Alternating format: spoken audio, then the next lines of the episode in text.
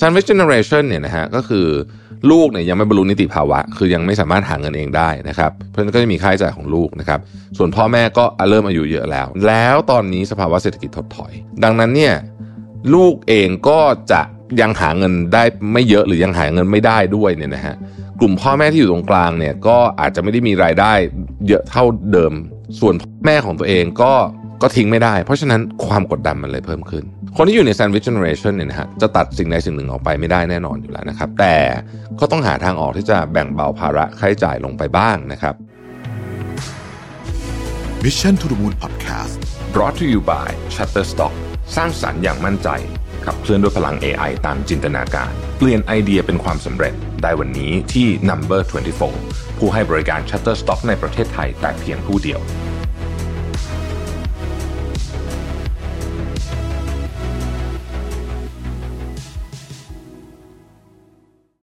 โลกที่หมุนไปข้างหน้าทุกวันนะครับแล้วก็เทคโนโลยีที่เปลี่ยนแปลงอย่างรวดเร็วอยู่ตลอดเวลาเนี่ยเราในฐานะคนทำธุรกิจเจ้าของกิจการที่ทำแบรนด์มาหลายปีเนี่ยเราจะต่อสู้แล้วก็อยู่กับการเปลี่ยนแปลงของกระแสโลกนี้ได้อย่างไรนะครับบางทีอาจจะถึงเวลาแล้วที่เราต้องคิดถึงเรื่องของการรีแบรนด์นะครับ กับคอร์สเรียนสดแบบ On-site Rebranding for Entrepreneurs สร้างโอกาสใหม่ให้แบรนด์เดิมสำหรับคนทำธุรกิจนะครับ รุ่นนี้เป็นรุ่นที่ 3 แล้ว กับเนื้อหาฉบับอัปเดตล่าสุด ถ่ายทอดจากประสบการณ์ตรงของการรีแบรนด์สีจันของผม ที่ทั้งคัดทั้งเคี่ยวจนได้องค์ความรู้สุดเข้มข้นนะครับ สามารถสมัครและอ่านรายละเอียดเพิ่มเติมได้แล้ววันนี้ที่เว็บไซต์ mission to the moon co หรือ line oa at mission to the moon แล้วพบกันนะครับ Mission to the Moon Podcast นะครับ คุณอยู่กับประวิทยานุสาหะครับ เนื้อหาหลักของเราในวันนี้เนี่ยเราจะมาชวนคุยกันว่า ต้องกระตันอยู่เท่าไหร่ถึงจะพอดีนะครับ เมื่อปัญหาการเงินรุมเร้าวัยกลางคน แล้วก็ Sandwich Generation ที่เราอาจจะคุ้นเคยคำนี้กันดี นะครับแต่ก่อนที่จะเริ่มเนี่ยนะครับอออยากให้เราอยากให้มีคนมาคอมเมนต์เรื่องนี้เยอะๆนะครับจะได้มีการแลกเปลี่ยนความคิดเห็นกันนะครับแล้วเราก็มีของรางวัลเล็กๆน้อยๆนะครับสำหรับท่านที่มาคอมเมนต์แล้วติด hashtag MTTM นะฮะคือ Mission to the Moon นะครับเรามีกันแดดของสีจันให้ 5 รางวัลรางวัลหนึ่งเนี่ยเราให้ 4 สูตรเลยนะฮะเป็นแบบเต็มที่เลยนะครับ ไปลองใช้กันดูนะครับแจกเพื่อนแจกฝูงกันได้นะฮะมั่นใจว่าท่านจะติดใจแน่นอนนะครับอย่าลืมนะครับทากันแดดต้องทา 2 ข้อนิ้วนะคือเยอะนะฮะคือทาน้อยเนี่ยมันมันไม่พอนะครับเพราะฉะนั้นก็ลองไปใช้กันดูนะครับ เดี๋ยวสมมูลจะเลือก 5 รางวัลนะครับ ที่ที่สมมูลชอบนะประกาศใน YouTube Community สัปดาห์หน้านะครับ โอเค มาคุยเรื่องนี้ดีกว่านะฮะเป็นเรื่องที่ละเอียดอ่อนสุดๆนะครับ ต่อเนื่องจากเรื่องศาสนาการเมืองนะที่ละเอียดอ่อนมากเนี่ยอีกเรื่องหนึ่งเนี่ยคือประเด็นเรื่องของความกระตัญญูนะฮะ คำว่ากตัญญูเนี่ยเป็นคำที่คนไทยเราคุ้นเคยมาก เพราะว่าเราเอาจริงๆนะตั้งแต่เด็ก ๆ เลยนะ เราก็จะได้ยินคำนี้บ่อยนะครับ เรามักจะพูดถึงในด้านการชื่นชมหรือให้รางวัล เช่น รางวัลลูกดีเด่นนะฮะหรือชื่นชมคนที่เลี้ยงพ่อแม่ครอบคนในครอบครัวได้ดีนะครับ รากศัพท์ของคำนี้มาจากภาษาบาลีนะครับ แปลว่ารู้คุณหรือตอบแทนบุญคุณ ถ้าเด็กคนไหนถูกชมว่าเป็นเด็กกระตัญญูเนี่ยนะฮะก็ถือว่าเป็นคำชมที่ดี เพราะว่ามันมาจากความหมายที่มีแต่เชิงบวกนะครับในขณะเดียวกันคำตรงข้ามอย่างอักตันยูนะฮะหรือว่าเนรคุณเนี่ยก็หมายถึงว่าไม่รู้คุณนะครับก็เป็นความหมายแง่ลบแน่นอนอยู่แล้ว แล้วก็จริง ๆคำนี้แรงนะคำนี้ได้ยินจุกเลยนะฮะคือมันสร้างปฏิกิริยารุนแรงนะครับ เวลาเราได้ยินคำนี้เนี่ยนะฮะสมมติว่าเป็นบุคคลที่3นไม่ได้เกี่ยวกับเรื่องนี้ด้วยเนี่ยนะครับ มันก็จะสร้างปฏิกิริยารุนแรงนะฮะเพราะว่าเราถูก ปลูกฝังมาเลยว่า คนที่ไม่รู้คุณเนี่ยโอ้โหอะไรแย่มากนะครับคำนี้ถูกใช้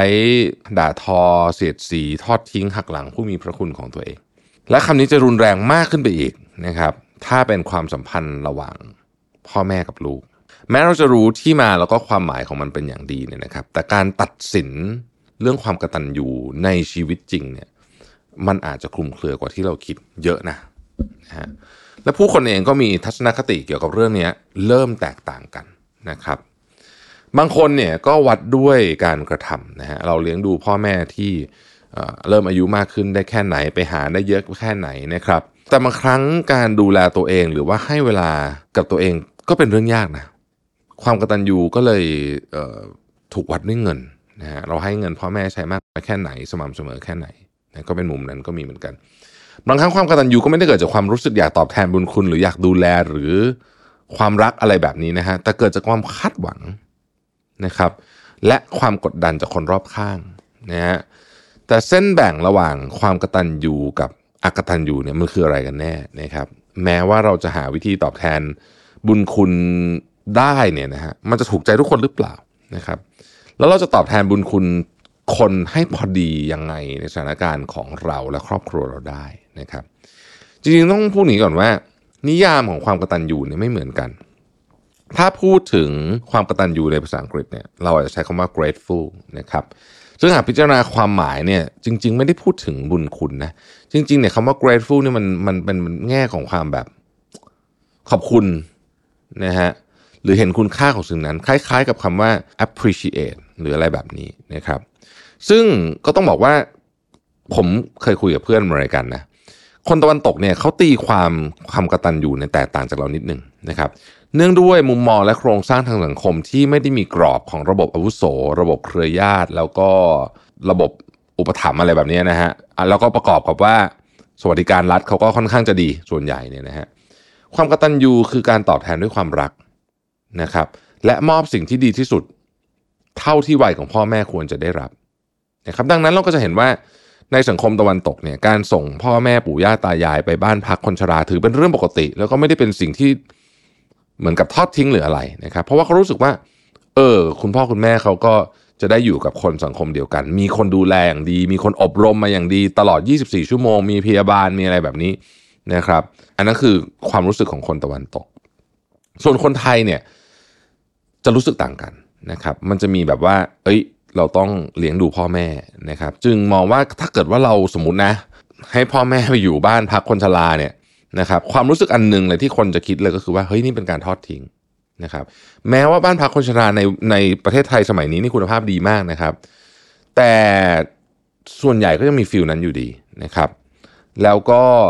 ความรู้สึกของการไปบ้านพักคนชราเนี่ยมันก็ยังมี feel ของความรู้สึกแบบ ไม่ดูแลพ่อแม่ประมาณนี้ เพราะฉะนั้นเนี่ยการแสดงความกตัญญูตามค่านิยมของคนไทยเนี่ยจึงเป็นเป้าหมายเชิงนามธรรมนะครับโดยการจะดูแลพ่อแม่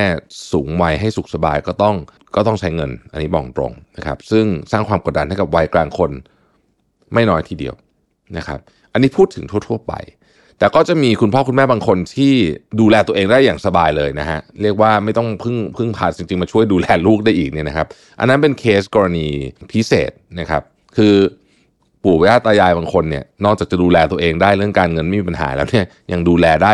ทั้งหมดเลยอีกทั้งครอบครัวอีกหลายๆเจเนอเรชันเลยแต่ว่ากับครอบครัวส่วนใหญ่ไม่เป็นแบบนั้นนะครับ เราละกลุ่มนั้นไว้ก่อนคำว่า sandwich generation คืออะไร sandwich generation คือวัยที่ต้องเลี้ยงดูทั้งพ่อแม่และดูแลลูกของตัวเองนะฮะคืออยู่ตรงกลางนะครับ ซึ่งก็คือวัยประมาณแบบ 4 50 อะไรแต่เท่านี้นะฮะ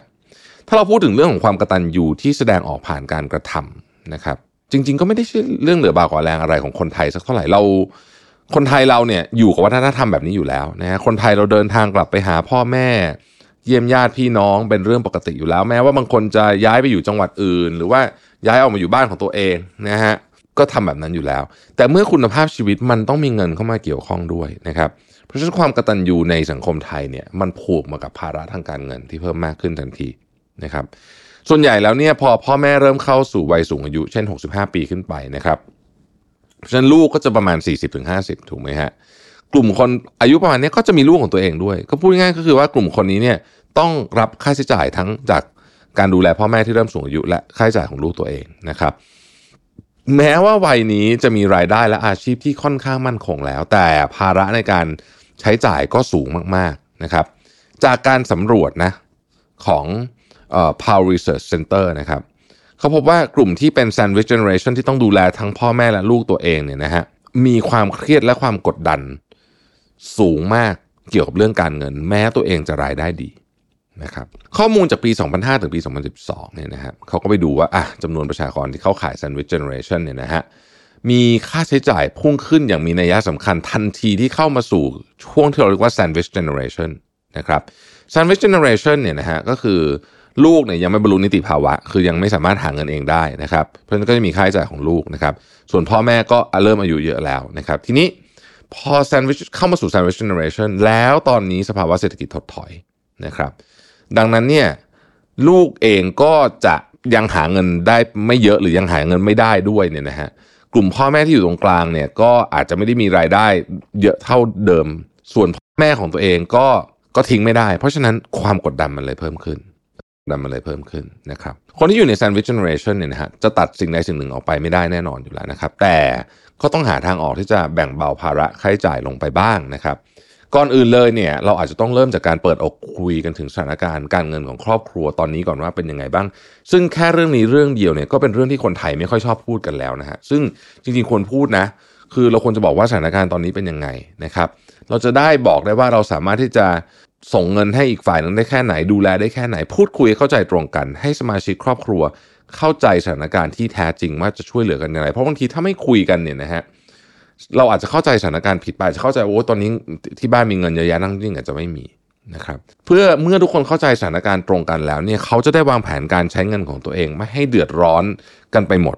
นะครับยิ่งไปกว่านั้น sandwich generation คือกลุ่มวัยกลางคนเนี่ยนะฮะ ต้องวางแผนการเงินให้ดี คนกลุ่มนี้ส่วนใหญ่รายได้ค่อนข้างดีนะครับ แต่รายจ่ายก็จะเยอะ ดังนั้นเนี่ยการจัดการบริหารจัดการรายได้รายจ่ายเนี่ยจึงสำคัญมากๆนะครับ รวมถึงจริงๆเนี่ยเราสามารถที่จะมีการสนับสนุนจากด้านอื่นก็ได้นะฮะที่จะมาช่วยด้วยนะครับยกตัวอย่างเช่นอะ